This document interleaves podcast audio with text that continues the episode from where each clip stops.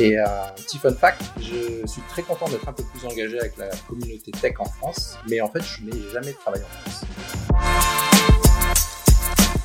Je pense qu'il y a encore cette, cette euh, association à passer de I C à manager, c'est une promotion. Et c'est, c'est vrai que c'est difficile de casser ce... C'est pas un mythe, mais de, de casser cette façon de, de voir les choses. L'idée de donner du feedback relativement immédiatement euh, pour que les gens sachent ce qui, euh, parce que c'est encore frais dans leur tête, ce qui s'est passé et comment ils peuvent l'améliorer. Mais c'était quand même un gros, un gros euh, incident, très visible. Bonjour et bienvenue dans ce podcast Tech Rocks. Je suis Guillaume Poster, directeur de la Media Factory de France Télévisions. Et aujourd'hui, je reçois Ludovic Gallibert, Senior Software Engineer chez Netflix. Bonjour Ludovic. Bonjour Guillaume, merci de me recevoir.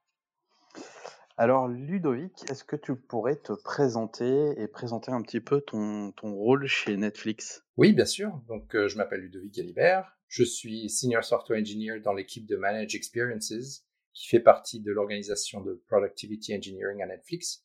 Donc notre euh, notre objectif, c'est de, de faciliter la vie des développeurs et de faire en sorte qu'ils puissent euh, vraiment se focuser sur euh, apporter de la valeur à, la, à Netflix. Mm-hmm. Et on, on est une, euh, mon équipe euh, à moi, on est une toute petite équipe de trois personnes. Euh, je ne manage personne euh, personne directement, mais euh, je mène régulièrement des des projets transverses comprenant plusieurs équipes.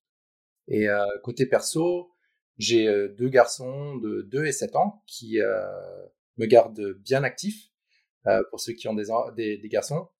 Et euh, un petit fun fact, je suis très content d'être un peu plus engagé avec la communauté tech en France, mais en fait, je n'ai jamais travaillé en France. Oui, c'est, c'est ce que tu me disais un petit peu dans les échanges qu'on a eu avant. Tu n'as jamais bossé en France, tu as même fait en gros la fin de ta scolarité en dehors de France. C'est ça, j'ai fait... Euh... Les, le lycée euh, en Allemagne, enfin dans un lycée franco-allemand. Et euh, j'ai fait mes études en Allemagne, à Saarbrück, à la frontière, euh, juste à côté de la Lorraine. Donc ce qui est bien, c'est qu'on va, on va pouvoir parler un petit peu différence entre la vision U S, la vision française, et je pense que ça va être super sympa. Et alors justement, tu parlais des boîtes, est-ce que tu peux nous retracer un petit peu ton parcours qui t'a amené de, euh, de, de, d'Allemagne, en fait, euh, à Netflix ? Ah oui, tout à fait. Bah, donc, comme je disais, j'ai, j'ai fait mes études en, en Allemagne et euh, j'ai fait des études d'électrotechnique au départ. Et euh, quand j'étais euh, quand j'étais là-bas, j'ai un, un de mes potes qui était dans, dans une de mes classes qui m'a dit « Pourquoi tu ne travaillerais pas en, en temps partiel en tant que programmeur ?» Parce qu'un truc qui se fait beaucoup en Allemagne, c'est qu'il y a beaucoup d'opportunités pour les étudiants pour avoir des petits boulots. Et, mmh. euh, et du coup, il m'a proposé ça. Et j'avais absolument aucune idée de, de la programmation, encore moins de Java, mais euh, j'ai fini par apprendre sur le tas. Heureusement, ils étaient très flexibles et ils m'ont laissé euh, commencer là-bas en tant que, en tant qu'étudiant. Et euh, ensuite, ce pote est allé dans une autre boîte qui était, elle, sur le campus universitaire. Donc, c'était beaucoup plus pratique pour, pour nous deux. Et en fait, c'était une boîte qui s'appelait euh, Extra Mind à l'époque, euh, qui a été euh, rachetée après, qui, euh, qui a changé de nom. Mais euh, j'ai bossé là-bas à mi-temps pendant tout le reste de mes études. Et euh, quand j'ai eu mon diplôme, j'ai fini par les rejoindre à plein temps. Et donc, cette boîte, euh, à la, la fin, quand, enfin, quand j'y étais, ça s'appelait Attensity. Donc, on faisait euh, un logiciel, en gros, plus ou moins Outlook pour les, euh, pour les business, mais avec mm-hmm. pas seulement les emails, mais aussi support euh, pour les recevoir des fax, des lettres, euh, tous les posts sur Twitter, Facebook. Et euh, pour... Euh, catégoriser les demandes des clients pour les router vers des agents et ensuite euh, bah, pour qu'ils puissent répondre le, le plus rapidement possible, enfin améliorer euh, ce flux de travail. Un, un système multi-channel en fait. Ouais, exactement. Et j'ai travaillé là-bas pendant euh, onze ans et demi euh, en tout, donc en progressant de, de software engineer à mi-temps en tant qu'étudiant, euh, à senior engineer, ensuite lead, tech lead, et euh, avant de partir, j'étais directeur adjoint au développement là-bas. Et en deux mille douze, je suis, euh, je me suis fait transférer dans la filiale qu'on avait aux États-Unis. Mm-hmm. Euh, donc on, on est parti en été deux mille douze. Je travaillais là-bas à Palo Alto euh, en tant que tech lead pendant deux ans. Et en deux mille quatorze, j'ai eu, bah, j'ai eu l'opportunité de rejoindre Netflix et euh, j'y suis depuis euh, maintenant. Ça fera, ça va faire six ans et demi là. Et alors, c'est marrant, euh, dans ton parcours, hein, tu as alterné des postures euh, I C, des, des postures de, de lead. De lead. Euh, qu'est-ce qui t'a donné envie comme ça de, de monter, redescendre, remonter ? euh, bah, Monter, enfin redescendre, c'était, ouais, j'étais directeur adjoint, mais j'étais quand même, euh, enfin j'étais quand même I C, donc je continuais à coder mmh. beaucoup. Euh, mais c'est, et le, ouais, c'était l'opportunité d'aller aux États-Unis, de, de voir autre chose, de, de voir une autre culture. Euh, c'est quelque chose qui me parlait beaucoup. Euh, de, bah, c'était la Silicon Valley aussi. C'est, c'est un rêve un peu pour, pour euh, n'importe quelle euh, personne dans la tech. Donc, euh, j'ai, j'ai pas vraiment euh, hésité à ce moment-là. Est-ce qu'il y a des moments euh, dans ta carrière ou des rencontres ou des découvertes, des lectures qui t'ont euh, euh, fait switcher un petit peu et qui ont changé ta posture euh, dans ta carrière? euh, Oui, j'ai réfléchi un, un peu euh, l'autre jour et euh, en fait, bah, par rapport à Netflix entre autres, euh, pour le fait de, de rejoindre Netflix, euh, il y a, il y a très longtemps, j'avais euh, rencontré quelqu'un en ligne qui s'appelle Olivier Chaloui, qui avait créé un, un client BitTorrent qui s'appelle, enfin qui s'appelait Azureus à l'époque, qui était renommé mm-hmm. en Vuze. Et je ne sais pas si vous connaissez, c'était... Complètement, c'était, ouais. Ouais, c'était un bout de temps. Et euh, en fait, j'ai créé un plugin pour... Enfin, j'avais créé un plugin pour Azureus il y a longtemps. Donc, j'avais contacté Olivier un petit peu. Et euh, bon, donc, j'ai, j'ai fait ce plugin. Et alors, ouais, il s'était passé plein de choses. Il avait fait une boîte à Paris. Ensuite, je sais qu'il est allé aux États-Unis. Et comme je savais qu'il était aux États-Unis, à cette époque où je réfléchissais à partir aux U S, je l'ai recontacté et je lui ai demandé comment ça se passait là-bas, comment était la vie. Et euh, il m'a parlé un petit peu des différentes boîtes et euh, puis il m'avait parlé de Netflix parce que je sais plus, enfin je sais plus si si je lui avais demandé expressément ou si c'est lui qui m'avait amené au sujet. Et euh, et du coup quelque part ça m'est ça m'est toujours resté un peu dans la tête toutes ces années. Et, euh, et quand j'ai eu l'opportunité de, de rejoindre, c'était de rejoindre Netflix, c'était presque presque logique. Et euh, au moment où j'ai euh, rejoint Netflix aussi, euh, c'était, euh, bon, j'étais tech lead, j'aurais eu l'opportunité probablement de, de passer à, à un autre niveau dans ma boîte. Peut-être pas, je ne saurais jamais. Mais euh, ça faisait du coup treize ans et demi que j'étais dans, dans cette boîte. Et euh, je connaissais mon boss, il était, c'était mon boss avant en Allemagne. Et euh, quelque part, c'était ma zone de confort. Et à un moment, à un moment, je me suis dit, il faut vraiment que je sorte de cette zone de confort si je veux progresser personnellement, il faut que je, je casse cette, ce, ce toit que je me suis mis où j'étais bien cosy, bien confortable. Mmh. Et euh, il faut que j'essaye autre chose. Et c'était un grand pari pour moi parce que mon fils avait tout juste huit mois. Et, euh, ah oui. quand on regarde le, ouais, et quand on regarde la culture de Netflix, c'est vrai que ça peut faire un peu, bon, peut-être pas peur, mais c'est, c'est impressionnant de se dire, euh, bon, bah, on prend que des senior engineers et on espère que, que ça va bien se passer. Euh, sinon, ben, on, on va être généreux, mais on va leur demander de partir. Et euh, c'était assez... Euh, ouais, ça faisait un peu peur. Mais euh, en même temps, je me suis dit, c'est l'opportunité, le, pardon, le, c'est l'opportunité pour moi de, euh, de, d'essayer autre chose et de, d'essayer de grandir un petit peu. Ouais, donc, à la base, t'as quand même t'as suivi ton boss quelque part, mais, mais t'as eu besoin de ce challenge à un autre moment, quoi. Exactement. Euh, est-ce qu'il y a des... des... des lectures ou des ouvrages ou des summits en fait qui ont qui t'ont aidé à structurer ta carrière? Euh, pas spécialement ma carrière en général. Euh, ce que j'ai fait beaucoup de rencontres, surtout à une conférence de Facebook qui s'appelle At Scale. Mmh. Ils ont différents petits événements, mais ils en ont une principale euh, qui est souvent, euh, qui est en général toujours dans euh, dans la région, donc dans la Bay Area. Et euh, là, j'ai fait pas mal de rencontres. J'ai rencontré des gens que j'ai, avec qui j'ai travaillé à Netflix. J'ai rencontré euh, plein, plein d'autres gens super intéressants. Et euh, sinon, après les, ouais, les, les conférences, euh, enfin InfoQ pour rester, euh, pour rester à jour des diff- sur les différents thèmes, sur les différentes conférences, Hacker News. Euh, mais pour, par rapport à structurer ma carrière, c'était vraiment plus euh, au, f- au fil des rencontres et euh, au, au feeling aussi. Rien, rien mm-hmm. de vraiment particulier. Ok. Est-ce que dans ta pratique, tu as un animal totem ? J'ai rien de particulier en général euh, auquel je penserais, à part... Euh, j'avais regardé ça il y, a, il y a pas longtemps. Je pense que euh, le dauphin me paraîtrait, euh, d'après la, la description que j'en ai vue, ça, ça me paraît passer plus. En gros, c'est euh, P-Harmonie, protection, euh, force interne, coopération. Je pense que ça me, ça me reflète plus ou moins mon caractère. Ok. Sauf quand, quand je suis pas content, peut-être. Mais... Ouais, mais ça, non. Quand on n'est pas content, on devient vite requin, quoi. Ouais. C'est ça. On monte les dents.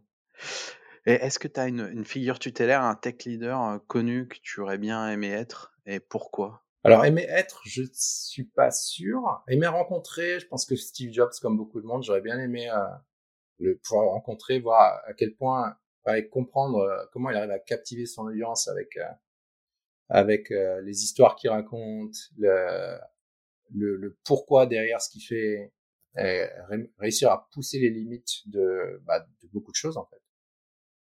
Alors, ton rôle aujourd'hui chez Netflix, donc c'est Senior Software Engineer, donc un rôle, euh, on va dire, de contributeur individuel, d'I C, mais toi aujourd'hui, tu portes une initiative transverse un petit peu à l'entreprise, c'est ça ? Oui, c'est euh, des choses qui se font beaucoup à Netflix en général, donc on a une, rel- une hiérarchie relativement plate, euh, c'est, en général c'est Senior Software Engineer, et après il n'y a pas de niveau au niveau des, des contributeurs individuels. Euh, mais euh, le, un des points forts de la culture à Netflix, c'est la responsabilité, enfin liberté et responsabilité, donc freedom and responsibility. Et euh, en fait, les euh, ch- chaque contributeur individuel peut euh, porter des, euh, des initiatives et les mener euh, comme il euh, l'entend. Euh, après, évidemment, il faut que ça que ça suive les objectifs de la boîte, que ça apporte de la valeur, mais c'est pas c'est pas le rôle du manager de le faire. En général, c'est les, euh, c'est les I Cs qui vont faire ça. Et donc, en ce moment, oui, je travaille sur une, euh, sur une initiative transverse pour aimer, pour euh, améliorer l'expérience des développeurs, euh, abstraire encore plus les détails des plateformes internes et de l'infrastructure et faire en sorte qu'ils puissent se, se concentrer plus sur euh, leur intention. Donc, vraiment, quel est leur but en tant que développeur, par exemple, pouvoir accéder à un, micro, un autre microservice plutôt que de savoir exactement ce qu'il faut faire pour y arriver. Donc, euh, nous, on est sur euh, sur A W S, donc euh, il faut créer des groupes de sécurité avec des règles d'entrée pour autoriser le trafic. C'est beaucoup trop de détails pour la majorité des gens. Eux, ce qu'ils veulent, c'est juste, moi, mon service, il veut parler à tel service. Et, euh, et je pose un tag et ça se fait, quoi. Ouais. Ok. Alors, moi, ce qui m'intéresse, là, dans ce que tu dis, c'est, c'est cette histoire de... de... De, de hiérarchie plate en fait. Euh, comment ça marche au quotidien ? Parce que t'es, comme tu l'as dit, tu manages personne, enfin t'as, tu as des gens quand même avec toi pour avancer, mais comment ça s'organise une, une hiérarchie plate chez Netflix ? euh, Alors ça peut être parfois compliqué justement par, euh, par ce côté de liberté euh, en général, puisque chaque équipe elle a, peut décider de, de faire ce qu'elle veut. Et euh, après le un des points essentiels, c'est quand même de rester aligné. Donc, il faut qu'on soit tous quand même, qu'on, qu'on se parle tous, qu'on sache ce que euh, les autres équipes sont en train de faire et qu'on avance plus ou moins dans la même direction. Mais euh, il y en a qui avancent plus vite, plus vite que d'autres. Ils font pas les choses exactement de la même façon. Euh, donc, ça, c'est beaucoup de, en fait, on travaille, c'est beaucoup de relationnel. C'est euh, beaucoup de travail les relations et euh, beaucoup de communication. Euh, c'est pour ça qu'en ce moment c'est un peu plus, enfin compl- c'est beaucoup plus compliqué en général euh, à distance que euh, quand on est euh, dans les bureaux où c'est facile de, euh, de, ch- de d'aller marcher, voir un collègue à côté qui est dans une autre équipe, de discuter avec eux, d'avoir des, rela- enfin des discussions dans les couloirs, c'est euh, c'est quand même euh, ça aide beaucoup. Euh, mais oui, en fait, comme on n'a pas de d'autorité, c'est vraiment euh, c'est tout par les relations et par euh, co- comprendre vraiment. Euh, ce dont les autres ont besoin, ce qui pourrait les aider, et euh, essayer de trouver une solution en commun pour qu'ils aient envie de, de t'aider dans ton, dans ton projet. Ouais, c'est, donc c'est la partie freedom en fait qui fait le truc, et ce qui, alors, ce qui, ce qui donne le pouvoir aux gens finalement, c'est la responsabilité que chacun euh, prend dans le, dans le système, quoi, c'est ça ? Exactement, et c'est, c'est un aspect vraiment important, c'est enfin, quand, euh, quand je disais que c'est, c'est pas au manager de... de faire, euh, de mener ces projets. Un, un rôle extrêmement important des managers ici, c'est vraiment de soutenir euh, leur équipe et d'être derrière eux et de, d'enlever tout le, tous les, euh, tous les euh, obstacles qu'ils puissent avoir sur la route. Et euh, ils sont là vraiment pour, euh, pour aider leur, euh, euh, pour aider leurs I Cs à arriver au bout de leur projet. Et en général, c'est, des, c'est d'anciens I Cs ou c'est vraiment des managers euh, qui managent, j'ai envie de dire? Il y a les deux. Il y a des, euh, des I Cs qui étaient à Netflix qui sont passés, euh, qui sont passés managers. Euh, il y a des managers qui sont venus d'ailleurs, qui étaient plutôt, euh, qui sont restés sur une track de manager. Donc, il y en a qui n'ont pas été à I Cs depuis euh, très longtemps, voire jamais. Et euh, il y a un petit truc aussi, une petite note que je dirais à Netflix, c'est qu'on parle pas de promotion. Quand, euh, quand un I C passe manager, c'est pas une promotion, c'est un changement de rôle. Et euh, ça paraît être une petite nuance, mais euh, c'est quelque part ça a une grosse implication. C'est vraiment pas le, le but, c'est je vais trimer à mort et euh, je vais réussir de, je vais réussir à passer à manager et ça va être une promotion, ça va être euh, la, rena- la reconnaissance. C'est pas ça du tout. C'est vraiment tu penses que tu peux apporter une autre valeur euh, à Netflix en tant que manager, tu vas pouvoir donner euh, beaucoup de responsabilités à ton équipe et faire en sorte qu'ils réussissent, mais c'est pas vraiment une reconnaissance en soi. Je sais pas oui. si c'est clair. En fait, je vois tout à fait ce que tu veux dire, parce que moi, c'est ce que j'essaie d'expliquer beaucoup dans mes équipes, de dire que le, le, la voie du management, c'est une des voies qu'offre l'entreprise, mais c'est pas la voie, en fait. On n'a pas besoin de tous d'être manager. Et effectivement, c'est un changement de job, et culturellement, en France, on l'explique pas assez que c'est changer de job que devenir un manager. Exactement. Et mais même, enfin, je pense qu'à Netflix c'est quand même assez particulier. Euh, après, j'ai pas été dans d'autres boîtes vraiment aux U S à part à part cette boîte où j'étais avant. Mais euh, je pense qu'il y a encore cette cette association à passer de I C à manager, c'est une promotion.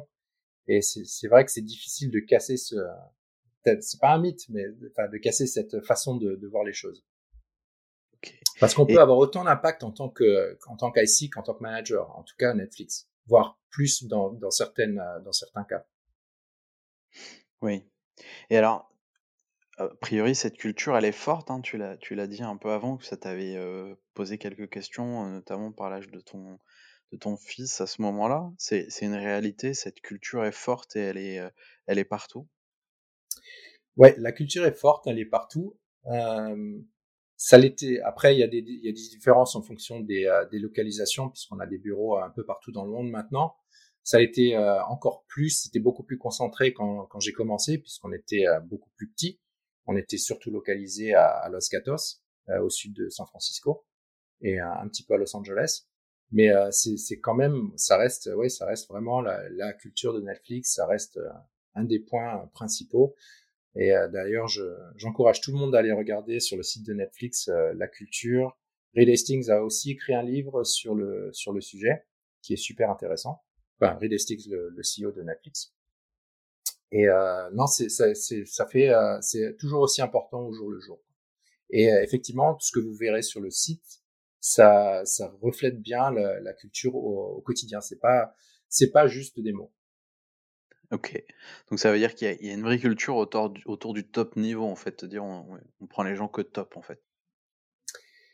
Oui, euh, c'est, bah, c'est le côté qui faisait un peu peur, surtout quand j'ai commencé, c'était, euh, bah, comme je disais, j'avais un garçon de, de huit mois, euh, San Francisco, c'est pas une ville, euh, c'est, c'est une ville assez chère aussi, et euh, donc je me suis dit, c'est, c'est une belle opportunité, par contre, faut pas que je me plante, parce que sinon, euh, bah, va falloir que je retrouve vite un autre boulot.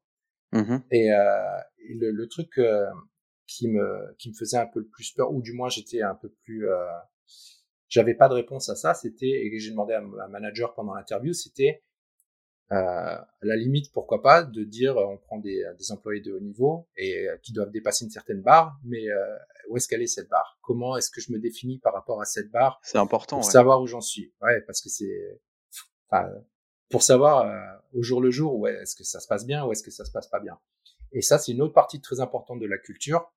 Euh, donc, je parlais de freedom and responsibility, mais euh, une autre euh, partie très importante, c'est le feedback. Donc, vraiment, dire aux gens euh, qu'est-ce qui... C'est pas, c'est pas leur envoyer euh, une, une gifle en pleine tête, c'est, c'est vraiment leur dire qu'est-ce qui, euh, qu'est-ce que euh, on a remarqué qui, euh, qui était pas idéal et qui pourrait euh, être mieux, et vraiment dans le but de que eux soient mieux après, après qu'ils aient reçu ce feedback et qu'ils fassent un changement. Donc c'est vraiment dans le but d'améliorer la personne à qui on donne un feedback. C'est vraiment pas pour leur dire euh, ton boulot c'était pourri et euh, tu devrais euh, changer de job. C'est pas vraiment ça. Ok. Mais c'est une, c'est une partie très importante. Et le truc aussi, c'est pas seulement, c'est pas moi qui vais donner ce feedback spécialement à quelqu'un dans mon équipe. Je peux aussi le faire à mon manager, ce qui est déjà arrivé, euh, au manager de mon manager, euh, carrément à Reed Hastings aussi. Et euh, tout le monde est encouragé à donner du feedback à n'importe qui, pas seulement dans sa chaîne de hiérarchie. Et c'est, c'est quelque chose qui est formalisé, normalisé. Et... Il y a, une, il y a une, une structure pour faire un feedback ou en gros l'idée c'est juste de dire euh, faites des feedbacks. Oui, alors à la base c'est pas, enfin euh, c'est formalisé, mais à la base c'est vraiment l'idée de donner du feedback relativement immédiatement euh, pour que les gens sachent ce qui, parce que c'est encore frais dans leur tête, ce qui s'est passé et comment ils peuvent l'améliorer. Euh, donc pour donner un petit exemple, euh, moi j'étais dans une réunion et euh, après je l'ai donné un petit peu tard, mais euh, la semaine d'après, j'ai contacté la personne qui avait euh, organisé cette réunion en disant euh, ça aurait été bien de donner euh, plus de contexte à l'avance à tous les participants parce que j'avais l'impression que certains d'entre eux ne savaient pas pourquoi ils étaient là et euh, du coup, on n'a pas beaucoup avancé la discussion. Euh, donc ça, c'est, c'est, je pense que c'est important pour cette personne de le savoir. Et euh, donc, le, le côté organisé, c'est que euh, tous les ans, là, d'ailleurs, c'est cette semaine et la semaine prochaine, et ça a commencé la semaine dernière. On a une période où on se, on se donne le temps de, de donner ce feedback euh, aux gens, en général les, les partenaires proches ou les, les gens de l'équipe. Euh, c'est le côté plus formalisé parce que des fois, on a tellement de choses à faire, euh, on pense, enfin, on y pense, mais c'est quand même, c'est pas, en, c'est pas dans le, enfin, c'est en plan arrière.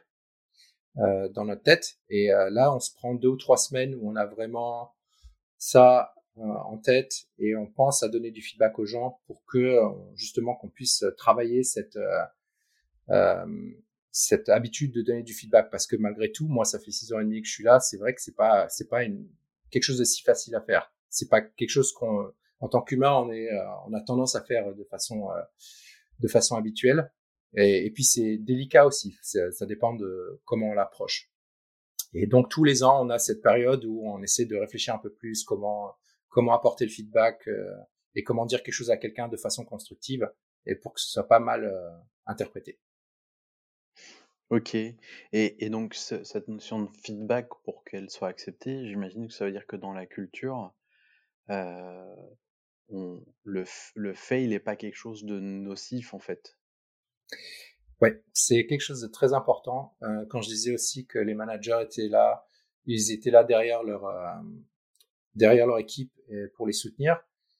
Quand on a une initiative, quand on lance quelque chose et que euh, qu'on a un échec, c'est pas c'est pas un problème, ça pas ce sera pas une punition derrière.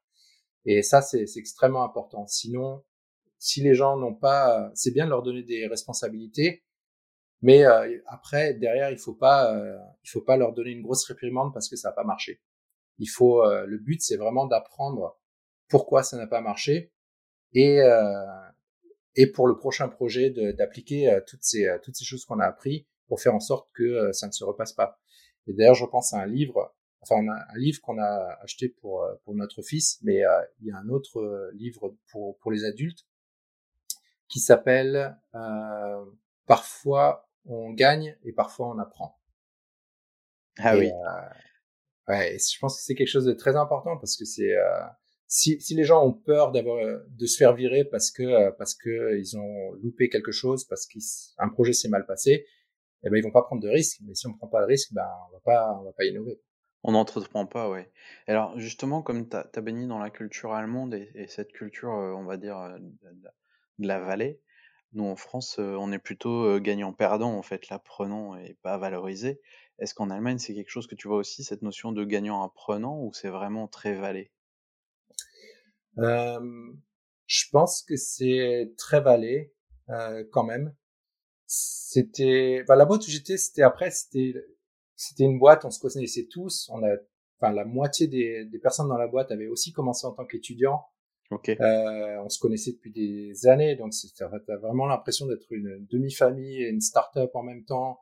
Et euh, je pense que je pense qu'on était un petit peu différent des boîtes, euh, des boîtes euh, typiques allemandes. Euh, mais ce, ce côté gagnant-perdant, ouais, je pense, c'est peut-être plus euh, plus U S en général. Euh, pardon, le, le, ouais, le côté gagnant et on apprend, c'est peut-être un peu plus aux U S comme ça. On a un peu parlé du feedback comme outil. Est-ce qu'il y a, il y a un autre outil ou une autre routine que tu fais tous les jours et qui est vraiment vital pour toi ? Oui, vital parce que euh, je suis un excellent procrastinateur. Donc, euh, j'arrive très bien à repousser les choses. Et donc, je, j'essaye de, de m'améliorer à ce niveau-là. OK. Euh, ouais, donc, ce que je fais euh, en ce moment, plus, surtout euh, parce que je gère ce, enfin, je mène ce projet euh, transverse qui me prend beaucoup de temps et qui demande beaucoup d'organisation. Donc, je me, euh, je regarde beaucoup mon calendrier. On est sur Google, donc, euh, je regarde mon calendrier Google. Euh, il y a une, une petite app que, euh, une extension que je, qu'on a installée qui est euh, très utile, qui s'appelle Clockwise. Euh, qui peut gérer certaines réunions, les bouger pour faire en sorte que on ait plus de blocs de focus. Euh, il faut au moins deux heures entre deux réunions pour avoir un bloc de focus. Euh, donc ça, ça m'aide beaucoup parce que j'ai pas besoin de le faire moi-même. Euh, je me bloque aussi une demi-heure le matin en début de journée pour euh, pour essayer d'organiser ma journée. Mmh. Et euh, j'essaie de mettre les to-do, euh, enfin tout ce que j'ai à faire, mes tâches dans une app qui s'appelle Todoist. Et euh, parce que j'ai tendance à aussi à, à perdre mon focus, à penser à quelque chose. Et si je m'y mets tout de suite, je vais, je vais complètement, euh, je vais complètement dérailler de ce que j'étais en train de faire. Donc j'essaie de prendre les, euh, de la noter en tant que tâche dans Todoist pour revenir à, à ça plus tard. Mais le fait que je le note quelque part, ça me l'enlève de, de, de l'esprit. Enfin, okay. Du moins la plupart du temps. Tu, tu dis que tu as besoin de blocs de deux heures pour le focus. C'est parce que tu codes encore ou c'est pour, entre guillemets, travailler et faire du, de la production mais pas de code ? euh, C'est les deux. Enfin, je fais... je, en général, je code. Là, je code moins parce que ce projet me prend pas mal de temps. Euh, le focus, c'est vraiment pour, pour avoir des, euh, des réflexions beaucoup plus profondes, surtout au niveau du projet. Où est-ce que je veux l'amener ? Préparer aussi les réunions. Récapituler les, euh, la réunion de la semaine d'avant, enfin, vraiment organiser tout ça. Euh, pour coder, deux heures, j'ai, en général, j'ai besoin de moins de deux heures. C'est, ce qui est pratique, c'est que quand j'ai des blocs de trente minutes ou d'une heure, euh, c'est vrai que c'est là que j'ai plus tendance à, à faire des, euh, des tâches qui sont beaucoup plus tactiques. Donc, vraiment coder, parce que euh, là, j'ai pas besoin de réfléchir euh, trop. Et en général, en une demi-heure ou une heure, je peux, je peux faire quelques petits trucs. Les, les blocs de deux heures, c'est vraiment pour avoir des réflexions plus profondes en général. Ok. Euh, si tu avais une baguette magique, qu'est-ce que tu changerais ? ah, Bonne question. Euh, je pense que je changerais le temps. J'ajouterais plus de temps. Ou alors je le ferais ralentir. Ah. Euh, vraiment, c'est, c'est, c'est le temps qui manque. C'est vraiment avoir du temps pour réfléchir, du temps pour, euh, ouais, pour se focusser, du temps pour faire plein de choses. Donc, euh, ouais, je... J'adorerais pouvoir allonger ou ralentir le temps, d'une façon ou d'une autre. Ce qui est intéressant, c'est que tu commences par dire du temps pour réfléchir et tu mets en troisième position le temps pour faire des choses, en fait. Ouais, bah j'aimerais, ouais, parce que le problème, c'est que euh, mon temps, en ce moment, il est occupé à faire, à faire plein de choses, plein de choses okay. différentes. Et du coup, je prends pas assez. Enfin, j'aimerais un truc que j'aimerais bien faire, c'est vraiment prendre le temps de réfléchir à, à plein de choses, prendre plus de recul. Et euh, mais il y a tellement de choses à faire que c'est plus euh, tac, tac, tac, tac. Ouais, je comprends. Fait. Et il y a des choses qui te qui t'empêchent de dormir ou qui te qui te stressent en ce moment ? Bah en ce moment ouais, c'est c'est ce gros projet euh, transverse où euh, où bah ça fait euh, c'est bah c'est le plus gros projet que j'ai fait jusqu'à maintenant à Netflix. Il y a une douzaine d'équipes dans ce dans ce groupe de travail euh, avec une vingtaine de personnes, ce qui fait beaucoup. On va on va essayer de se réorganiser un peu. Enfin, je vais essayer de réorganiser un peu le groupe pour avoir des des plus petites équipes focusées sur différents thèmes. Là, euh, ce, ce trimestre, on a fait des discussions à un niveau beaucoup plus haut. Donc, j'avais besoin d'avoir tout le monde dans, dans la réunion. Mais euh, ouais, c'est vraiment continuer à faire avancer ce projet euh, tout en continuant mes responsabilités à côté en tant qu'assis avec le produit sur lequel on travaille, avec ma, ma petite équipe de trois. Euh, malgré tout, avec moi qui passe beaucoup de temps sur ce projet, ça fait, euh, ça fait beaucoup de travail euh, qui retombe sur les, euh, mes deux autres euh, collègues. Donc, euh, c'est, c'est essayer de faire avancer tout ça euh, à un rythme soutenu et, euh, et de, de faire en sorte que ça, que ça réussisse, euh, de préférence, pas, que, pas qu'il y ait un échec mm-hmm. derrière, tout en sachant que si, si j'ai pas d'échec, euh, c'est, c'est aussi une autre chose dont je parlais au début, c'était sortir de la zone de confort. C'est quelque chose qui n'était pas du tout dans ma zone de confort. et que je pensais que je pourrais peut-être y arriver, euh, tout en sachant que si j'y arrive pas, ce serait un échec, mais euh, j'aurais appris beaucoup de choses. Et, euh, et je prendrai tout ça et euh, je ferai en sorte que la, la prochaine fois, ça se passe mieux. Et le gagnant en prenant derrière. Ouais, exactement. Alors, tu, toi, ton, quelque part, tu es leader sur un, un projet très transverse et c'est, c'est souvent ces projets transverses qui peuvent être un peu casse-gueule. Est-ce que tu as euh, deux, trois conseils à partager sur euh, l'organisation comme ça de, de projets en transverse ? Euh, oui, alors déjà, surtout quand c'est des grands, des grands groupes de travail comme, comme l'A G, c'est, euh, c'est difficile parce que là, j'ai une vingtaine de personnes, donc con- discuter en même temps, c'est, c'est dur. Enfin, voir, en général, tu as juste souvent quelques personnes seulement qui, qui prennent la parole et d'autres qui sont plus en retrait. Euh, donc, ce que, ce que j'essaie de faire en ce moment, c'est vraiment... Euh, focuser plus sur le, le travail euh, asynchrone, donc euh, beaucoup sur des documents offline, enfin chacun fait à son rythme, euh, beaucoup de discussions sur Slack, je leur demande de, de faire des trucs régulièrement, j'essaie de les, leur rappeler régulièrement, j'envoie euh, des, euh, des choses à faire, des tâches, euh, enfin j'essaie d'être clair dans ce que je, j'attends de, des gens. Le truc c'est que j'ai pas de, je suis pas manager et euh, ils sont, ils travaillent pas pour moi, et ils ont d'autres impératifs dans leurs équipes. Donc ça, c'est un peu compliqué à gérer. Donc j'essaie de, de, de faire en sorte que les attentes que j'ai d'eux, enfin les, leur, les choses que je leur demande ne leur prennent pas trop de temps, mmh. et, euh, et d'être assez précis dans ce que je demande, parce que des fois, j'ai remarqué que je demandais des choses un peu trop vagues, un peu mmh. trop euh, ouvertes, et du coup, c'est là que j'ai, j'ai moins de, euh, je reçois un peu moins de, de données de, des gens. Euh, et aussi c'est d'être plus précis, plus concis, quoi. Ouais, plus précis, plus concis. Et euh, un autre truc que j'ai essayé là, c'était euh, pareil, des questions et une réunion, mais dans la réunion, on a fait des breakout groups. Donc, on, j'ai séparé les gens en, en plusieurs groupes, des petits groupes de quatre personnes. Et là, il y avait des discussions qui étaient beaucoup plus, euh, beaucoup plus animées, parce que c'est plus facile de discuter à quatre que de discuter à vingt. Ok. Euh, et alors, normalement, à ce stade... Euh, euh, Je, vais, je te devrais te demander de me partager un fail, mais en fait, euh, dans le cadre de Netflix et de cette culture euh, gagnante apprenante, j'aimerais au-delà que tu me racontes un fail, que tu me racontes comment vous traitez les fails, comment se passe une crise, comment, qu'est-ce qui se passe une fois qu'il y a eu un incident. Euh, bah c'est euh, un très bon thème d'ailleurs, en parlant de fail justement, et qui tombe bien avec euh, la trame, c'est que Euh, l'équipe dans laquelle je suis, enfin, on a, on a évolué depuis que je suis arrivé, on est passé dans différentes organisations. Euh, mais euh, quand j'ai commencé, on avait un service qui était euh, assez critique au, euh, au streaming de Netflix. Donc, euh, on avait une petite composante qui, euh, qui était nécessaire quand vous, est, quand vous regardez votre téléphone pour, euh, pour voir tous les titres qu'il y a sur Netflix. Enfin, il y a beaucoup de composantes qui, qui font en sorte que vous pouvez voir ça, mais nous, on avait un, une petite partie dedans qui était quand même relativement critique. Mmh. Et euh, un jour, il y a une petite, un peu, enfin, il y a eu un incident. Euh, je ne dirais pas quel, quel était cet incident, mais ça a été un, un gros incident euh, quand même qui a impacté beaucoup de clients. Ça a été quand même très visible. Et, euh, et c'était, bah, c'était notre équipe qui était euh, responsable de ça. Et moi, j'étais d'astreinte ce jour-là. C'était un week-end. Euh, et c'était un problème qui était vraiment pas évident euh, aux premiers abords, que que j'ai mis un peu de temps à détecter, parce que euh, c'est évidemment c'était pas censé se passer comme ça. Et euh, bon, après j'ai détecté le problème et je l'ai résolu. Mais c'était quand même un gros un gros euh, incident, très visible. Et euh, du coup, ce qui s'est passé, c'est ce qu'on fait en général à Netflix, c'est qu'on fait euh, une revue d'incidents après, euh, enfin ce qu'on appelle blameless. À l'époque, on appelait ça blameless post-mortem. Maintenant, on a changé un peu le, le langage. C'est plus une revue d'incidents, okay, après le coup.